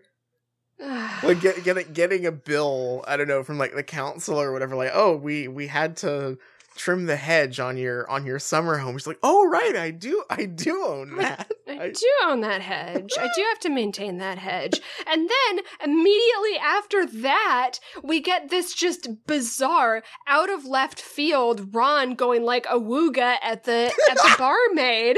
yeah i love this i love this so much because it is such a total non sequitur that that just so okay. It is weird that the the vibe of this scene up until this this moment is this really uncomfortable like harry and hermione playing house thing right? Hmm but then it then it, it lurches into a completely different gear with while this like could like could you imagine don't i don't have to imagine. I have been like stuck in a situation where people are having a like really uncomfortable conversation right next to me. Sure. everyone has had this experience. And for the it lurching from like oh no like um harry and hermione my best friends harry just choke slams someone and, and hermione hermione is like plying him with with booze to calm him down. This is awkward. But damn Madam madame rosmerta is kind of thick though. How ron truly does have dog brain. Like like he feels he- like like he maybe he he felt awkward for like a split second there but like immediately when he saw that madame rosmerta was there he like became like a dog looking at a tennis ball. Like just oh this is what i'm Uh, oh my god. And it really I think it's in there because in the same way the story keeps elbowing us about Harry and Ginny, I think that's there to be like Ron and Hermione because he is purely doing that so that Hermione can be mad about it. Yeah. Which mm, good stuff. Really just just wonderful and like she has something mean to say but then that feels so weird because like you said up until this moment harry and hermione felt like they were playing house here yeah yeah like like they the the it just it just like lurches into a completely different gear here. It's so i just gotta i've just gotta like read this whole thing. Yeah. Uh can the order control mundungus harry demanded of the others who in a furious whisper can't they at least stop him stealing everything that's not fixed down when he's at headquarters shush said hermione desperately looking around to make sure nobody was listening there were a couple of warlocks sitting close by who were staring at harry with great interest and zabini was lolling around uh, uh, against a pillar not far away harry i'd be annoyed too i know it's your things he's stealing harry gagged on his butterbeer he had momentarily forgotten that he owned number 12 grimmauld place yeah, it's my stuff, he said. No wonder he wasn't pleased to see me. Well, I'm going to tell Dumbledore what's going on. He's the only one who scares Mundungus. Good idea, whispered Hermione, clearly pleased that Harry was calming down. Ron, what are you staring at? Nothing, said Ron, hastily looking away from the bar. But Harry knew he was trying to catch the eye of the curvy and attractive barmaid, Madame, Madame for whom he'd long nursed a soft spot. I expect nothing's in the bat getting more fire whiskey, said Hermione waspishly. if you had read that to me before we started this book, just because I don't remember this book very well, I don't think I would have believed that that was in Harry Potter. I'd be like, no way. that was a real scene in Harry Potter. Yeah. Just like not even going into a into a different gear, just like throwing the car into reverse. Just like just this this bizarre scene of of of Harry and Hermione like like having this this horribly awkward conversation to Hermione just saying like, "Hey, what are you looking at, Ron?" just what, what are what are you up to over there? Oh, not much. Just looking at some titties, I guess. Oh, Ron, you see some big boobies over there?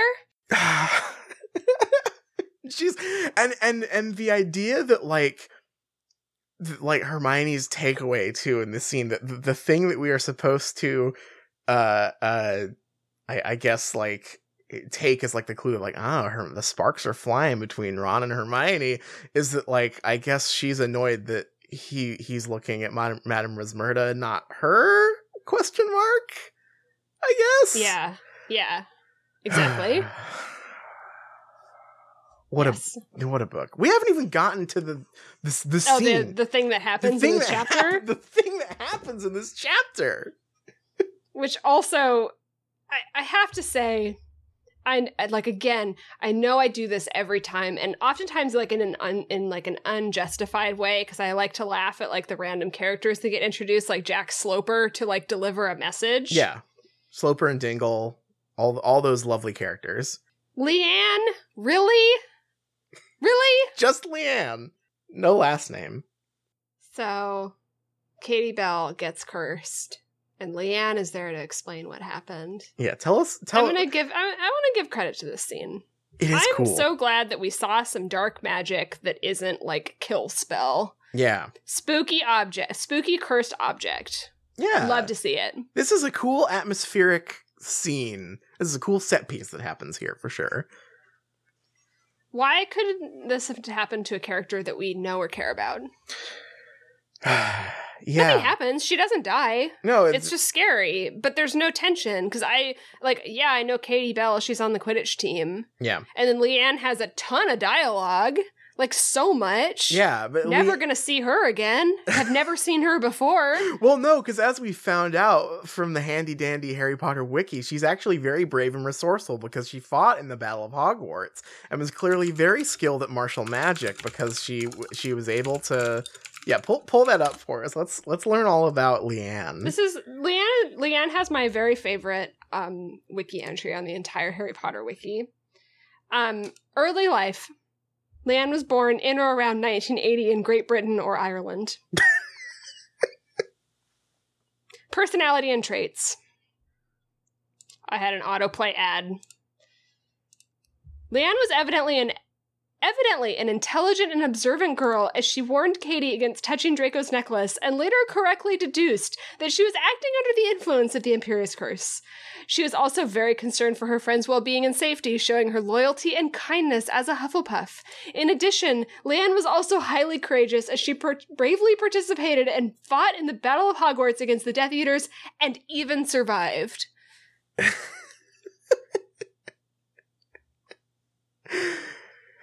yeah, it is. It is. To be fair, it is wild to me that Leanne gets no Hmm. last name when she at least has way more dialogue than Jack Sloper or uh, Mr. Dingle or any of the other characters. Or even Katie Bell, for that matter. yeah. Dueling. Leanne was clearly an excellent duelist Oh, as she courageously clearly. fought in the Battle of Hogwarts in 1998 as a member of Dumbledore's army, fighting against many highly dangerous Death Eaters, and even survived the battle, showing her to have been highly proficient in martial magic to have survived such a violent and bloody conflict.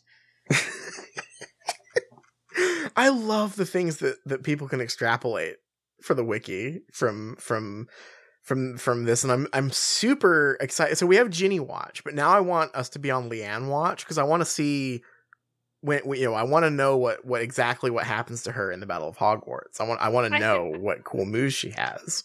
I think we'll mostly have to be on Leanne watch for the movies, though. Because I'm Oh. pretty sure that that's all movie Is this stuff. all? Is, is this? Oh, her the extra that plays Katie or that plays Leanne is like I, th- I still present at the end of the battle or something. Got I, it. I, Okay. bel I believe that is the case. I don't think we're Ah. ever going to hear or see Leanne again in the books. I could be wrong. Well, she has a lot to say. Um, I mean, like this, it, it's it, it's so frustrating that like this very cool moment is sort of overshadowed by the fact that like most of the fallout of this scene is is like relayed to us by a character we'll never see again. Because like this this this moment where like like they're walking behind Leanne and Katie arguing you don't know what's going on and then like the imagery of like this like the wind and the snow and like you can't hear what anyone's saying and then she like rises gra- says you know she rises gracefully into the air and starts screaming. Like it's a really cool m- moment right It's it's extremely like visceral. Like it it it is so atmospheric. I it, it is extremely striking. Um, it rem- like I pictured it. Um, partially probably because of the chapter illustrations, but I pictured it like that. Um, that like Christmas um short animation, the snowman. oh like yeah I, I don't know why. That's just what it reminded me of. Um, but but again, like it was, it's much more striking than most of the like visuals and stuff. It, it's just like extremely good. Yeah. Yeah, no, it's it's it's a super cool scene and it's it's so frustrating that like it's like this one island of like true tension in this in this chapter um that is then immediately bookended by uh Leanne just uh, Leanne a character we'll never see we've never seen and we'll never see again espousing like a bunch of expository dialogue to everyone and also the just convenient arrival of Hagrid Ha- Hagrid, Hagrid is the Harry Potter version of the um, footprints in the sand um, Jesus poem. it was then Why were I- there, there just just one pair of large large footprints in the snow, and it's because Hagrid was carrying you. it was then that I carried everything heavy that ever existed in the story. yeah. Um so yeah, so it's a cool scene, but then like Leanne sort of like steals the show by by like getting all of the dialogue here and then then we get the McGonagall scene, which is a clown show, I think. it is a clown show. That's a good way of putting it. It, to- total fucking clown shoes reveals here. everyone, everyone put everyone puts on their clown shoes and their clown nose, and uh, and just has a clown show in McGonagall's office. Yeah, so so we Harry Harry just cannot wait to to um to to to like finally get this Draco uh, uh suspicion off his chest, which I like I get, you know, like w- this is one of those cases where it's like I we know we we know as the reader that Draco is up to something, right? Yes. uh, uh, but like obviously no one else believes that for some reason um and and you know for as contrived as, as it is that that no one else is suspicious of draco uh at this point the um the the you know there there there there is like a relatable like frustration to this to this part sure. his decision to unload this on Professor McGonagall, who we know is the most absolutely no bullshit character in the series, right? yes, uh, that's true. Is such a bizarre decision on Harry's part and makes him look insane. And I realize that like that is maybe the point, but again, we are just at an impasse where it's like I don't know who this character is. Why would he make this decision? He know he knows that McGonagall is like the most like, you know, imperious like uh uh rigid rule abiding person in the school right like she she is the law she will never McGonagall takes nothing on faith right she is she is 100% just like the the like no bullshit uh just the facts please character right like right. that is yeah. her whole fucking deal. Um, why this has to come out now? Is it just so we can get the like the stinger of like he was in detention with me thing? Like, is that is is did, is was that a thing that J.K. had in her head? Like, oh, that's gonna be such a great moment, right? Like, like Harry's gonna gonna get owned by McGonagall. Is is is that why? I guess it's a very bad version of um uh, murder in a locked room, I guess. right, yeah. It's it, yeah. And, but it's like I, I, I, it's not much of a reveal when we are like we already kind of know or suspect someone has like been Imperius cursed. So yeah, there's also the part where um I think Harry has never been particularly smart, right? But correct. but but Harry is also very full of himself now. Uh, Uh-huh. because he is the best teacher in the world. He is Rambo. He is Uh-huh. he is a golden god. He is the he is the lone hero. He is the Quidditch captain, and and Ron is his dog.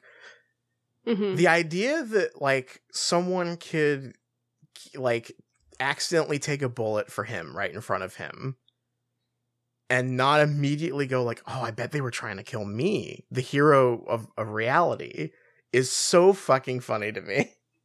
I mean, he does say like, doesn't he say like, well, why wouldn't she have just turned around and given it to me? Yeah, but but like she didn't. They they weren't talking to Le- uh, to to her, Right, Right, like right. like if, if he even yeah he says that, but he's like, no, it couldn't have been me. Like like that is such a weird leap for him to make when w- what we know about Harry at this point is he is convinced that he is right about everything and is the center of reality at this point. Especially when like we kind of are relying on the other characters making sense in like feeling like he's paranoid, right? Yeah.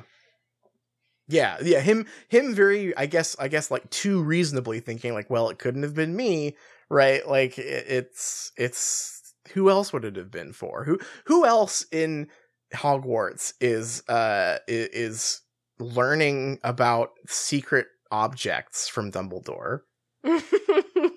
That's the whole point of the book. That's what he yeah, he I, I so mean his excited. takeaway his takeaway needs to be like, okay, it's either me or Dumbledore, right? Because Yeah. there's no one else. Yeah, he, he there is no was- one else. The beginning of this chapter was him upset that he hasn't been learning about more artifacts. He's like, damn, I want to go learn about more rings and shit. I want to go back to the pensieve with Dumbledore and learn about crazy stuff that will help me fight Voldemort. Who who could possibly uh have an assassination attempt on their head? Not me. Not me or Dumbledore. it's never happened. It's never me. yeah, no no one has ever tried to kill me before. in like a stupid way also I, I do enjoy the perspective of it at the end um where it's like really points out what a stupid plan this was Yeah. Yeah, and like and like the the the idea that like th- there's the one moment that I thought was kind of fun, which was that like when when Harry as soon as they leave McGonagall's office, Harry's like, "Well, you know, Draco was never that smart, was he?" And the way that Ron it says like Ron and Hermione just didn't didn't have an answer for that, right? Mhm. And that is a really good line because it's like you can read that two ways. It's like, well, either they are they have nothing to say, they're done, they're tired of this argument from Harry, they don't want to hear it anymore. Or Harry could or like Harry could have made a really good point that they have no comeback to, right? Like it, it's it's a nice little open-ended uh uh line there. But it but like the way we got here is so silly. i don't know what the plot of this book is it is so much what is what is yeah what is this book this chapter in particular feels bad maybe not as bad as the um the chapter 10 or whatever it was one that we read a few weeks ago. Honestly pretty close. but pretty bad. Like pretty un unpleasant and not in like the fun intentional way. Um uh just just just a bummer to read. I don't know who these characters are. I don't like harry's new found like 1950s detective guy persona it's all a bummer I um feel uh, hmm. so in the McGonagall scene where Harry is like, I have to tell McGonagall this this thing that I'm right about, and like we the audience know that he is also right about it. Um, I, I think like it it veered a little close to child genius to me, which is a weird thing to say because he's 16 but it had this kind of like petulant tone and, and i think like the child genius story is like a little bit fraught uh, to begin with Mhm. and it's kind of like a a sort of like thin line to tread to begin with, but it had such the, of this like tone of Harry being like, "Damn it, Minerva, you have to listen to me." Right. That is like that like is only uttered by like 50s det- hard-boiled detective guy and like child genius in a 90s movie. it's it's a real it's a real like bizarre combination of like dirty harry and home alone in one in one scene. Because because you're right like like this this scene with uh, with uh uh uh harry harry and mcgonagall arguing is just like the like damn it potter hand in your gun and badge. You've gone too far this time uh-huh. Draco was with me the whole time. It's like, uh, I don't, I don't buy it, McGonagall. I know that Draco guy is up to something. I saw him in Borgin and Burkes. I don't trust that guy. It's, it's like so, but, but like, but also the, the, the like the power dynamic of it being like student and teacher does give it that like that like kid 90s kids movie vibe where it was like the, the adult the parents just don't understand that i'm right about everything because i'm a kid and i see the world differently because children are magical right like it's it's it's it's two two great flavors in one stupid scene It is really bizarre. It it creates a bizarre effect yeah for all of the characters in this clown show. um there was a movie that you linked this scene to that i would Mm. like i would like to hear hear about on air real quick Yeah, I did. I did link it to the Book of Henry, and and specifically from from the like infamous clip of Henry, the child genius who like knows how to do taxes and and on and on, like talking to his mom and being like, "Damn it, first name, you need to do adult things or whatever." And that's that's the vibe I get from Harry a little bit. the book of harry that's what we're The Book of Harry. that's what we're reading yeah. now Uh huh. Oh. He's like, I mean, he's he is going to come up with his plan that that McGonagall needs to um take a sniper rifle and take out Draco. Please. Oh, if only that was where this book went. Just Mhm. just Professor McGonagall with a Barrett 50 cal on the bridge, waiting waiting for Draco to go by. That's right. Oh, this was a long one because there is a lot of fucking bullshit in this chapter. Before we move on and take a break, um, I would like to know: was there a most highlighted line in this chapter? There was not. There was no epic one-liners from any characters, which I think are the only things Yeah. that anyone highlights. Yeah, I would have personally highlighted the uh, a distraction arrived in the shape of Ginny because that made I highlighted that. So we're doing. We're. I mean, like, if uh, you, I'm sad that you don't have the Kindle version because we'd be making good work. yeah Uh, making a new putting our votes and stuffing line. the ballot box a little bit. Oh, I hi- I'm looking through my highlights now, Mm. and I highlighted loads of people go to Borgin and Burkes because that struck me as really weird. Y- yeah, the the the vibe of Borgin and Burkes has not been like uh non sinister, right? Like what like we know we know that Hagrid goes to to Knockturn Alley to get like slug poison, right? right. um which makes sense like, like yeah like maybe there's some maybe there's just some stuff in in knockturn alley it's like oh it's just cool goth stuff it's not necessarily like abject nazi death eater stuff right but Sure. borgin and burkes sure seems like it is literally the nazi war memorial store Yeah, that was kind of the vibe I was getting. the only two p- customers we've seen in there are Lucius and Draco Malfoy. Uh, explicitly, uh, specifically, Lucius offloading uh dark art artifacts, pawning them off so he doesn't get in trouble with the government when they raid his house next week. right. I- I- w- Um, what non-sinister thing could you go to Borgin and Burkes for? Are there a bunch of like looky loos that go into Borgin and Burkes just to be like, hey, hey, Borgin, how fucked up is this thing? Hey, what'll this thing do to me? Like, is that is Yeah. that the is that the is that what like most of the people that come in do to him? Is it like slightly irony poisoned Hogwarts kids go there?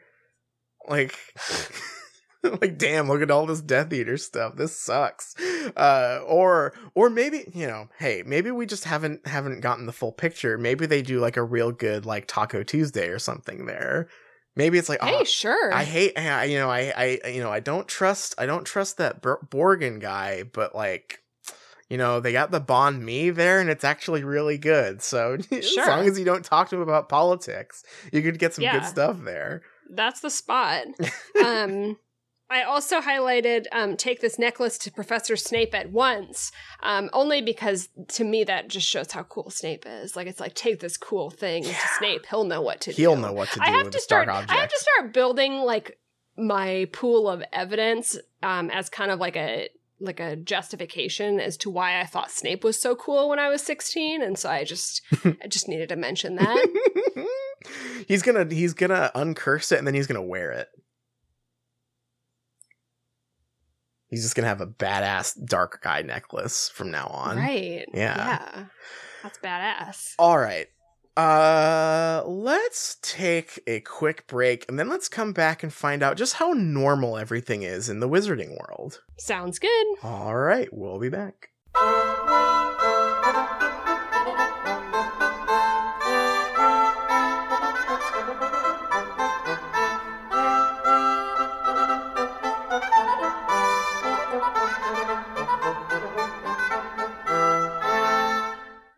Hello, everyone, and welcome back.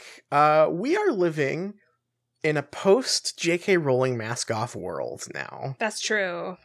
It's very interesting. It's a little scary. Um, I have a lot of complicated feelings about it, but in in some ways, I'm I'm relieved.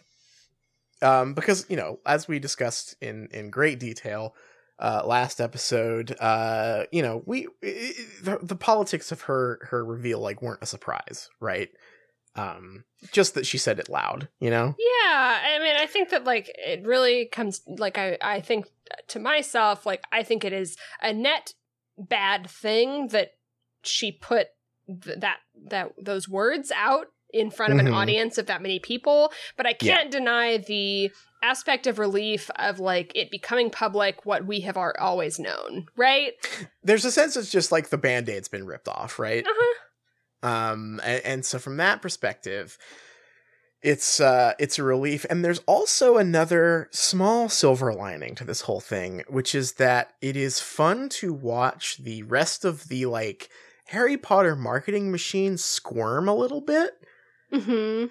um and and kind of deal with with how to to navigate this while uh obviously uh, you know a large chunk of the audience is rightfully very upset with it's like the face of the series right um we saw a lot of stuff with like you know we we we touched briefly on like you know we we we follow a few like harry potter youtubers and, and community people and it was we were sort of like we, we were kind of like doing like on on uh, uh texting back and forth like check-ins with some of our our favorites like okay this one this one uh has has finally said something. This one uh said they are taking a nap for the rest of the day. Uh like just just checking in with with with like you know with the broader community who kind of makes a living off of the continued existence of the series uh, uh, uh, is how they were handling it. So that was kind of interesting.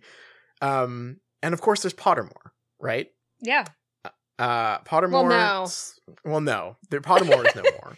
There's wizardingworld.com. Thank you. Uh, the former, the shell of Pottermore. Mhm. Uh, and, you know, so there's their Twitter account, which uh, can, can just kind of kept posting through it, you know, like while while the chaos was uh, uh, uh, uh, running rampant, they were just posting like, uh, "What's your favorite Honeydukes candy? Right. It's Christmas. What's your favorite Harry Potter Christmas?" Like they were just just kind of posting through it, and uh, the website now has continued to um, uh, uh, just pretend that nothing is happening. Uh, with maybe one of my favorite articles from New Pottermore. Wonderful. Uh, this is a feature. This was a front page uh, uh, uh, op-ed that they posted. Um, this is called Harry Potter Movie Marathon: The Ultimate Survival Guide. Oh. Now, this is great because it is th- this is like a convergence of multiple things at once. This is an ad for the USA network which got the rights to play the Harry Potter movies this year. Sure. Uh nor I think it used to be on ABC the- Family. Yeah, it was ABC Family that it usually is, but now it's on USA. Um, so you know they've been making a big deal about oh, it's the holiday Harry Potter marathon, that thing everyone loves. Um, but of course this this was all happening in the wake of J.K. Rowling suddenly becoming headline news again. Um, and and this is just a this is really something. The this was published on December twenty third uh two days or so after the uh uh the dramatic reveal of Mhm. uh of, of JK return JK's return to Twitter.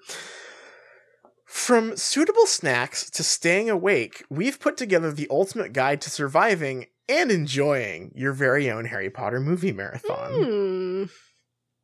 I would say that if you feel like you are going to a movie marathon and you are not going to enjoy it, just don't. Just you don't have to do it. See, Uh, that's why I never go to those Lord of the Rings movie marathons. I have a maybe for another time, but I have a very good story about Harry Potter movie mar- or uh, uh, Lord of the Rings movie marathons. Sure. Um, uh, to celebrate USA Network playing all eight Harry Potter films along with Fantastic Beasts during the festive season, here are a few hopefully handy tips to help you orchestrate the perfect binge watching weekend. Number one, dress for success. First things first, a movie marathon is all about staying comfortable. Pajamas are a must, preferably in your house colors for those tense house cup moments. Uh, the tense house cup moments. I'm trying to think of when the, the first movie they do the house cup. they do. Is there anything else? oh, oh, the. I was thinking of the Quidditch Cup because it's the same. Oh, yeah, no.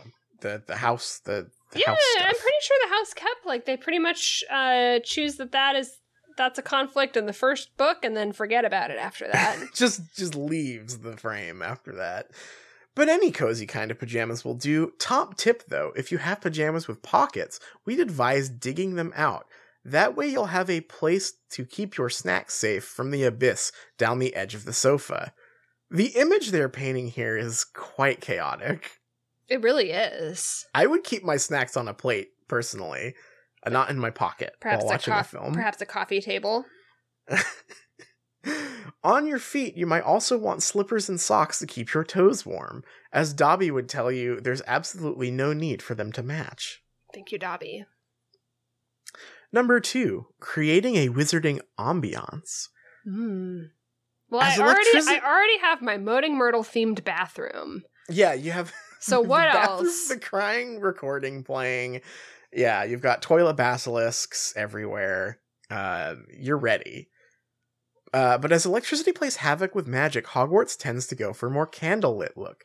So, in keeping with that, close those curtains and turn down the lights. I'm gonna need electricity for my movie marathon. I might need that. I might need to have power.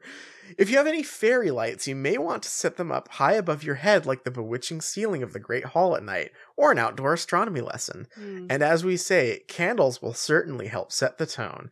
Just make sure you extinguish them at the end of the marathon. A little safety tip, thank you. It's a little a little safety tip from your friends at former Pottermore. Number three, clear your schedule. Before you completely immerse yourself in the wizarding world, it might be a good idea to make sure that your only engagement during movie watching time is with Harry Potter and his friends. That way, once you begin your marathon, you can switch off your phone, sit back, and relax. There's nothing worse than getting a call right in the middle of watching a wizarding duel. Things are stressful enough. oh no, I scheduled my dentist appointment in the middle of my Harry Potter movie marathon. Oh fuck. Oh, I'm sorry. I can't go to your Harry Potter movie marathon. I've got uh literally anything else Mm, going on. Right. Clear your schedule. I mean, I would yeah. If you're planning a movie marathon, I guess you should, you might as well make sure that there's nothing else you need to do. You know? Like like the That seems like number one on the list, probably. Make sure you don't have to do anything else while watching a movie. Yeah, I mean, it's like uh, number one, go to the movie marathon. Yeah, that's that is that is my schedule. I'm watching eight Harry Potter movies. That's the schedule. I forgot. It kind of needs to be. I forgot that they did two parts for Deathly Hallows. and Fantastic Beasts. So I guess there's ten movies now. No. But also, this is like this is, seems to be like presuming that you're like doing this at home because you're watching it on everyone's favorite channel, the USA Network. Right. Unless you've scheduled something that is not a Harry Potter marathon for other people to come to, I think you're probably good. Uh huh. Like you don't un- unless unless you're like, oh shit, I forgot that so and so was coming over and we were gonna play Smash Brothers instead. Oops. That seems like a pleasant surprise. Yeah, that would be a su- sweet relief playing Smash Bros instead of watching Deathly Hallows Part 2. Plan your snack strategically. Once that first Warner Brothers logo pops up, you're in it for the long haul. I love it when the logo pops up. That's my favorite part of the film. Uh, yeah, I, I love WB. Thank you, WB. Thank you, thank you, WV. So make sure you are well nourished. Popcorn is always a winner, and we think chocolate should be your snack of choice during Prisoner of Azkaban, given all the Dementors floating around. Unlike the witches and wizards on your screens, you'll be able to enjoy your treats without worrying they are coming from Weasley's Wizard Wheezes. I don't have to worry about vomiting. I thought that was I- fun. That's the fun joke store. They love to vomit and puke and, and, and shit their pants there, apparently. We'd also recommend you fix up your very own Hogwarts feasts throughout so you're getting enough to eat throughout the day and night. And make sure you're getting your five a day. They'll give you more energy to stay awake. God, what is the runtime on this? Let's see, how many? Okay. So if you're doing 10 movies that are all roughly two and a half hours long, you are going to be in the, you're in it for the long haul. Also, this is on the USA network, so presumably there are commercials, right? Yeah, Like- yeah, I would guess so. Okay, 280 minutes times 10 equals 2800 I'm a genius. I had definitely had to use my calculator for that. I'm I'm not very smart. That is 47 hours that you're going to be watching Harry Potter. I'm going to go ahead and say that's too long. That's I don't know if you can do a I mean like uh, movie marathons already. I feel like once you get to th- beyond 3 movies, you're pushing it for me. I can watch one movie, I can I can do two movies back to back. I think at that point my brain might be fried. Watching I Ten- can barely sit through one movie. yeah.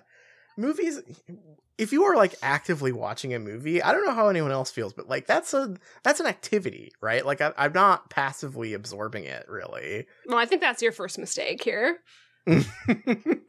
actively watching stuff. Uh huh. I should just let all 10 Harry Potter movies wash over me. That would hmm be so horrible. Uh yeah, so so you're going to be in this for a long haul. I don't think I could do 48 hours. I've seen people do 24-hour Twitch streams and they seem like corpses by the end of that. Right. So so 48 hours I would just I don't think I would be having fun at that point. But maybe I would if I was uh, planning my snacks strategically or staying hydrated. When it comes to drinks, we'd of course recommend tea. It'll keep you hydrated, alert, and provide en- entertainment if you fancy some ad hoc divination with tea leaves, unless you prefer to decipher soggy tea bags. And it's Hmm. quintessentially British. The perfect Potter beverage. Hot chocolate would also be one of our marathon drinks of choice, particularly as Dumbledore, the go to wizard for wisdom, seemed to like a steaming cup or two. I hate that phrase. Hmm. Uh, if you want to really channel Hogwarts at home, though, how about a pumpkin juice? How do I acquire pumpkin juice? Is pumpkin juice real? Is that a thing? We I, I I'm genuinely actually not sure if that's a real beverage we can get. Pumpkin juice. I'm looking this up. I- It seems to be that there are recipes for it, but all of them mention Harry Potter. So I don't think that this is a real thing that you can get.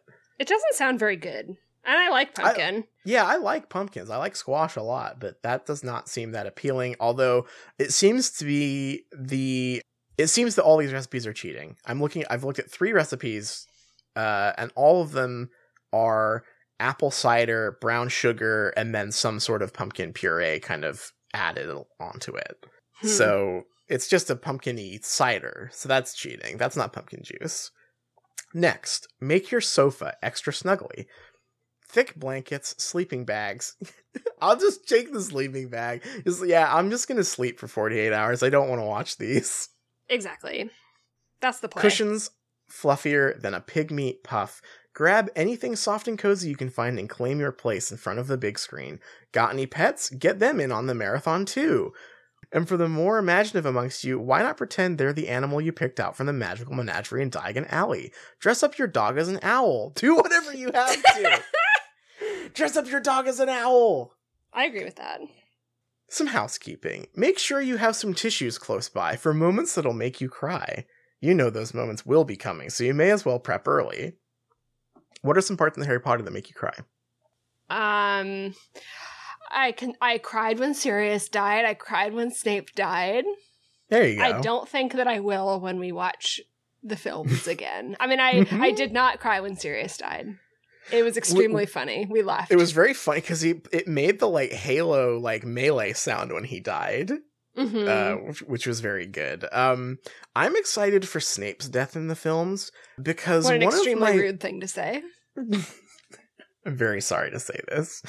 But here's the thing. Uh for whatever reason in Half-Blood Prince the film, um they all of a sudden decide that Snape wears very beautiful eyeliner.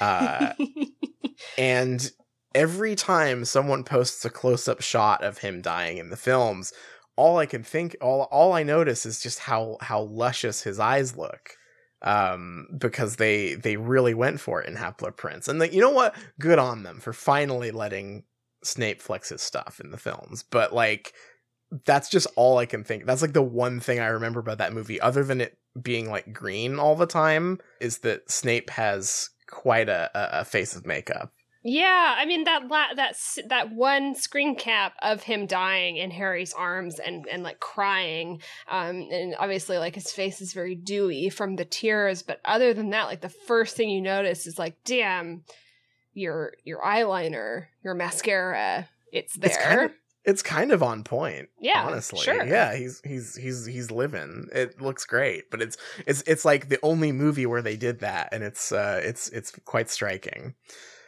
remember to be mindful of spoilers you may have seen the nobody What? spoil harry potter for me please What? you might have seen the films before but your family and friends might be watching the magical moments for the first time Oh, I'm doing this to someone else. you're, you're inflicting a 48 hour movie marathon on someone Yeah, someone who, um, in the year 2020 has not seen Harry Potter is really gonna want to. This it's like the moment. It's like, oh yeah, sure, I'll sit down and watch 46 hours of this fucking shit. no honestly i'd be a little suspicious if anyone okay imagine it's like it's like post jk rowling's horrible tweet uh a friend that you maybe don't know super well comes to you and is like hey i heard they're doing the harry potter marathon uh this year i'm interested in that all of a sudden and Right. I I I would be on high alert at that point. I would be like, "Wait a minute. Why? Why why all of a sudden are you interested in Harry Potter? Highly suspicious behavior. What's going on here?" Yeah. I haven't. I've never seen them, but now I'm interested. Yeah, I don't know about that one. Pace yourself. Unlike catching the snitch, getting through a movie marathon shouldn't be a race. It's a marathon after all, not a sprint. Make sure you take regular breaks and stand up once in a while. One suggestion we have is to stand up every time Malfoy mentions his father. That will get you off the sofa How once, about, twice, How about during the few times. commercials? Yeah, it's on the USA Network. It's going to be full of commercials. We'd also recommend keeping track of where the remote is at all times so there isn't a distracting scramble whenever anyone wants to leave the room. With the lights turned low and all those comfy cushions everywhere, there's a chance it might be harder to spot than an enchanted key with a bent wing. If only we could use Accio. Hmm. I like here's I I have a such a crystalline picture of an edit that was made to this article. Hmm. And it was that when they originally wrote this paragraph, it was we'd recommend keeping track of where the remote is at all times so there isn't a distracting scramble whenever the commercials come on. And then someone at the USA network who they ran this by because this is an ad for USA said, What the fuck are you doing? You cannot tell people to get up during the commercials. See, I was trying to decide if this had been co-opted into an ad and was written um beforehand because it sounds like based on being able to pause, it's like you're watching oh, like you're doing the DVDs. a DVD, Uh, right? Although I maybe you can pause TV now. I don't really know how cable works. If they have a DVR or whatever, yeah, you can you you, can- you can pause the. That's the cable now. amazing. Wow. Yeah, Yeah, that's amazing. Keep awake. It doesn't matter how much you love the Harry Potter films, falling asleep is a risk during any movie marathon. We've come up with a couple of suggestions. There's nothing like a jaunty sing along to wake everyone up. How about How Uh-huh. about the occasional chorus of Hogwarts, Hogwarts, Hoggy Warty Hogwarts, Mm, with everyone picking their favorite tune? yeah, sounds really fun. You could always mix it up with the occasional chorus of Weasley as our king, a, a sarcastic tune. I do love a, sar- sarcastic tune. That's I true. I do love a, a good sarcastic song, or even an ad libbed version of a cauldron full of hot, strong love if you're hardcore. I am hardcore. I am hardcore. I do love ad libbing songs. If singing isn't your thing, we'd suggest picking your favorite Quidditch match and acting it out in your front room. Brooms and. Cur- no, absolutely not. What's your favorite Quidditch match? My favorite Quidditch match is the one that we read in like book two or three, where uh, it ended in like a page because Harry just uh, uh, saw the snitch and got it, and Snape blew the whistle, and that was the match. yeah, that's a good one. Uh, or the uh, the World Cup match in the movie where it just doesn't happen. They just cut away from it. That one's also a favorite for me. Mm-hmm. All good it'll choices. get your blood it'll get your blood pumping and keep your eyes open. Another way to keep everyone on their toes is to create a password, house common room style, as each film ends. That way if someone falls asleep and then leaves the room Hold on. What? That way, if someone falls asleep and then leaves the room, they'll end up like Neville did so many times on the wrong side of the portrait hole.